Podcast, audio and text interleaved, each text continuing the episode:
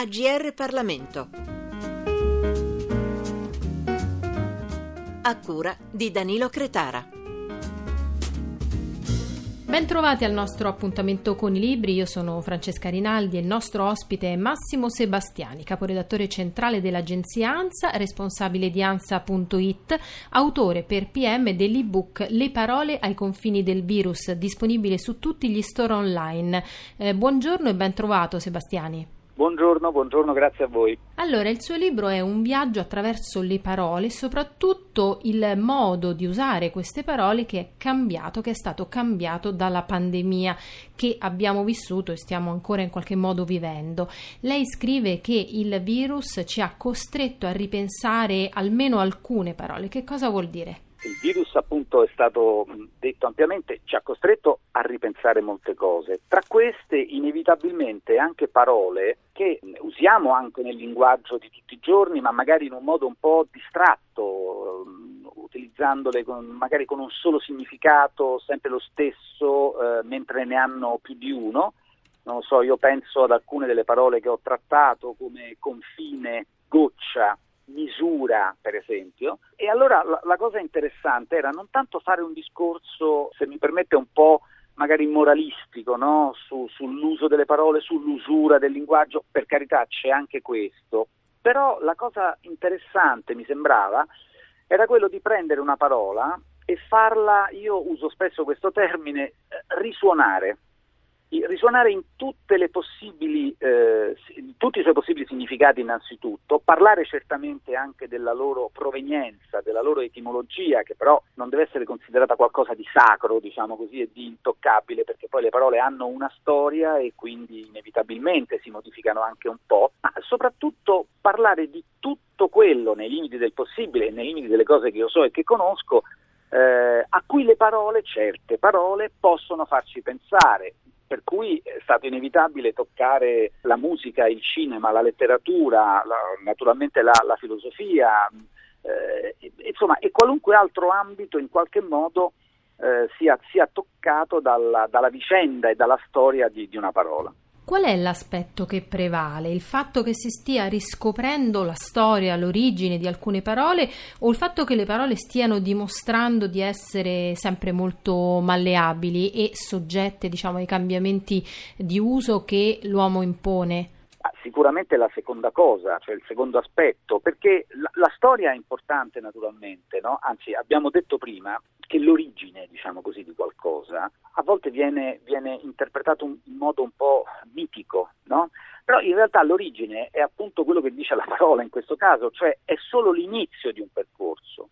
Ma non è detto che l'origine debba in qualche modo timbrare per sempre il destino di una persona e, e anche di una parola, no? Perché poi la parola inizia un viaggio che è un viaggio sia nel tempo che nello spazio, le faccio un esempio di una parola che non ho incluso in questo libro perché non aveva un legame con virus, ma per esempio la parola acciaio, che a un certo punto abbiamo usato molto per la vicenda di ArcelorMittal, dell'Ilva di Taranto, eccetera, eccetera.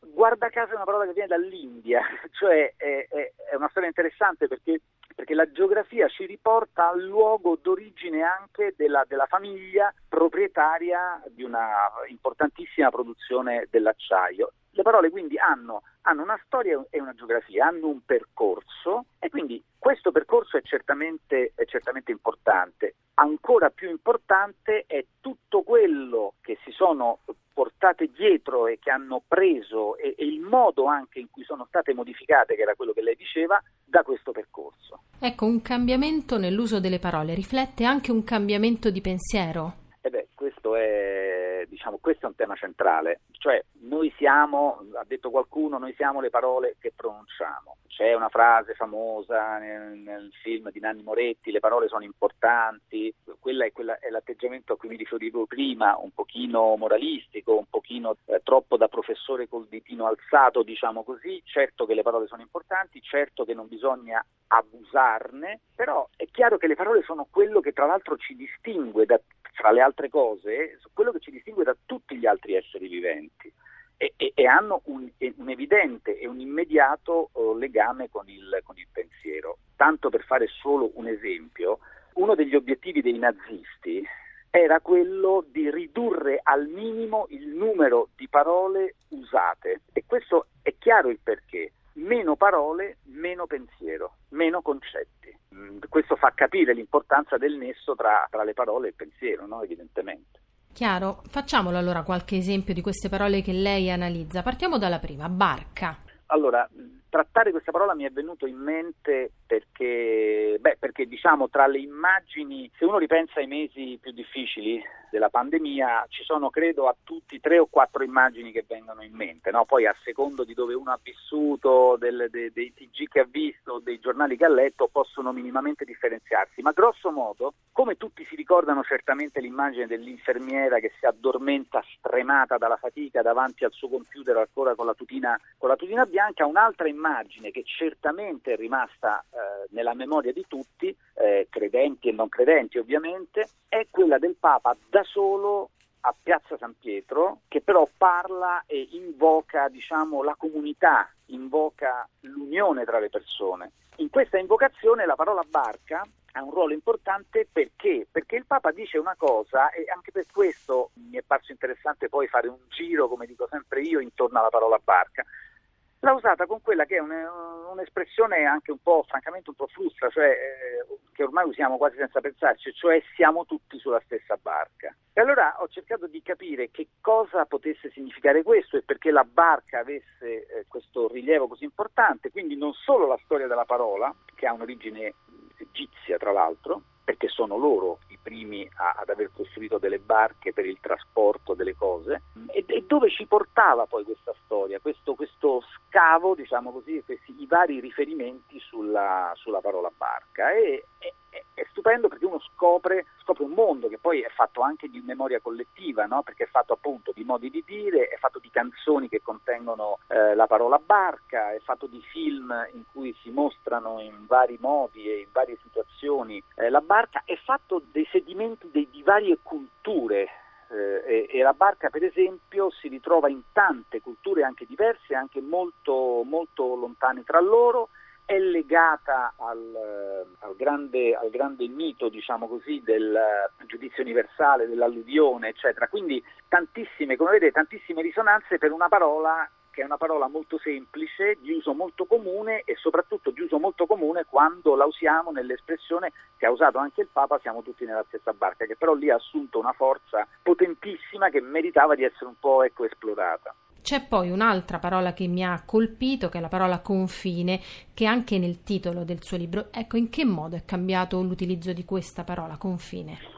Intanto bisogna dire che è una parola bellissima, cioè è stato, è stato fantastico occuparsene, eh, però naturalmente la cronaca anche relativa alla, alla pandemia mi ha spinto a trattarla tra quelle che sono appunto le parole utilizzate in questi mesi, quindi le parole ai confini del virus. Ma naturalmente questa era una parola, e questo è l'aspetto anche interessante a proposito di cambiamenti, che fino a poco prima della pandemia però era ampiamente utilizzata nel dibattito eh, politico, per esempio, a proposito della questione dei migranti, cioè stabilire i confini, innalzare muri per segnare questi confini, per non far superare i confini, il significato del confine, un continente, l'Europa, dove non ci sono, almeno per alcuni paesi, i confini, cioè dove c'è la libera circolazione, quindi era una parola già ampiamente utilizzata, che improvvisamente è diventata una parola determinante, perché, perché noi abbiamo dovuto imparare a osservare dei confini, fino a quello, io lo scrivo, fino al confine più immediato, che è quello segnato dalla nostra stessa pelle, quindi questo confine tra,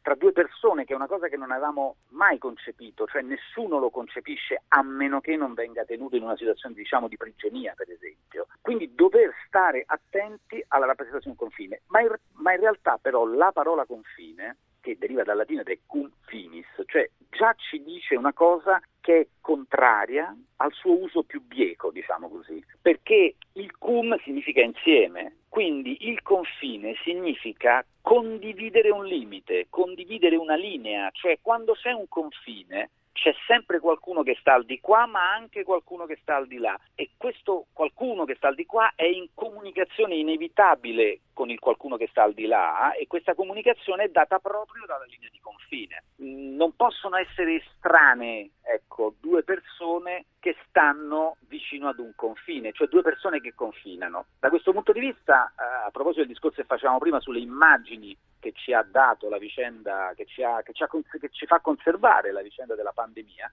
c'è certamente quella del padre e della figlia che abitavano in due comuni diversi e, e, il padre andava a consegnare il cibo alla figlia che stava in una zona rossa, una delle prime, e quindi lo lasciava in un determinato punto, si allontanava, la figlia si avvicinava, era un po' da, quasi da fin di fantascienza, la figlia si avvicinava, prendeva questa busta, questa borsa, eccetera, e, e, e si riportava indietro il cibo. Era proprio era un'immagine perfetta dell'idea di confine nel senso migliore del termine, cioè nel senso di qualcosa che alla fine tende anche ad unire due persone, anche se queste persone non si possono toccare, non si possono avvicinare più di tanto. Sono tante poi le parole analizzate nel libro, tante quelle che colpiscono. Eh, passiamo però in chiusura a una categoria in qualche modo, a un ambito mm-hmm. più ampio, e cioè il caso di alcune parole provenienti da un ambito più ristretto che lei scrive sono diventate star, ad esempio immunità. Sì, beh, certo. Questa effettivamente è vero, cioè questa non è una parola di uso comune, però a un certo punto è diventata non solo una parola importante, è diventata la nostra aspirazione in un certo senso. No? Basti pensare alla, eh, adesso qui bisognerebbe usare un'espressione forte ma la evitiamo, però alla sciocchezzuola, diciamo così, dell'immunità di gregge, non perché l'immunità di gregge non esista, ma perché evidentemente la via da percorrere non era quella che aveva tentato Boris Johnson all'inizio, dicendo vabbè ma che problema c'è? Arriva sto virus, qualcuno lo farà fuori, non ci proteggiamo e in questo modo daremo vita alla cosiddetta immunità di gregge. Allora, a parte il fatto che Boris Johnson è finito in terapia intensiva, a parte il fatto che la Gran Bretagna è quella che continua ad avere, a parte gli Stati Uniti, l'India, eccetera, i maggiori problemi, tant'è che proprio in questo periodo è, è stata costretta ad annunciare l'ipotesi di nuovi lockdown possibili, eh, la Gran Bretagna non a caso è quella che si trova in una delle situazioni, delle situazioni più difficili. Perché l'immunità, come ha spiegato, io l'ho citato nella parola, Roberto Esposito, che è un filosofo italiano che si occupa di filosofia e di politica, che ha pubblicato tra l'altro un libro che si intitola Immunitas e ne aveva pubblicato un altro che si intitolava Comunitas, è appunto il contrario della comunità. L'immunità è in un certo senso il contrario della comunità, cioè è il fatto di volersi difendere al punto tale da isolarsi e quindi da non costituire più una comunità. Ecco, c'è quindi questa parola che da un lato era giustamente diventata quasi eh, una nostra aspirazione, contiene però dentro un elemento che è sicuramente eh, eh, negativo e limitante ed era importante parlarne in un, in un, contesto in cui noi abbiamo vissuto settimane in cui eravamo appunto distanti ma vicini come, come ha detto qualcuno, e, e in cui le persone che erano costrette diciamo, ad isolarsi volevano però trovare tutti i modi possibili per entrare comunque in comunicazione con gli altri, cioè per sentirsi comunità. Eh, la vicenda dei balconi, della gente che cantava, di, di, quelli che facevano la spesa per gli altri, eccetera, eccetera. E allora ci fermiamo qui, ringraziamo ancora Massimo Sebastiani, ricordiamo l'autore dell'ebook Le parole ai confini del virus. Grazie Sebastiani. Grazie a voi, arrivederci. Arrivederci, grazie a tutti coloro che ci hanno ascoltato, buon proseguimento con i programmi di GR Parlamento.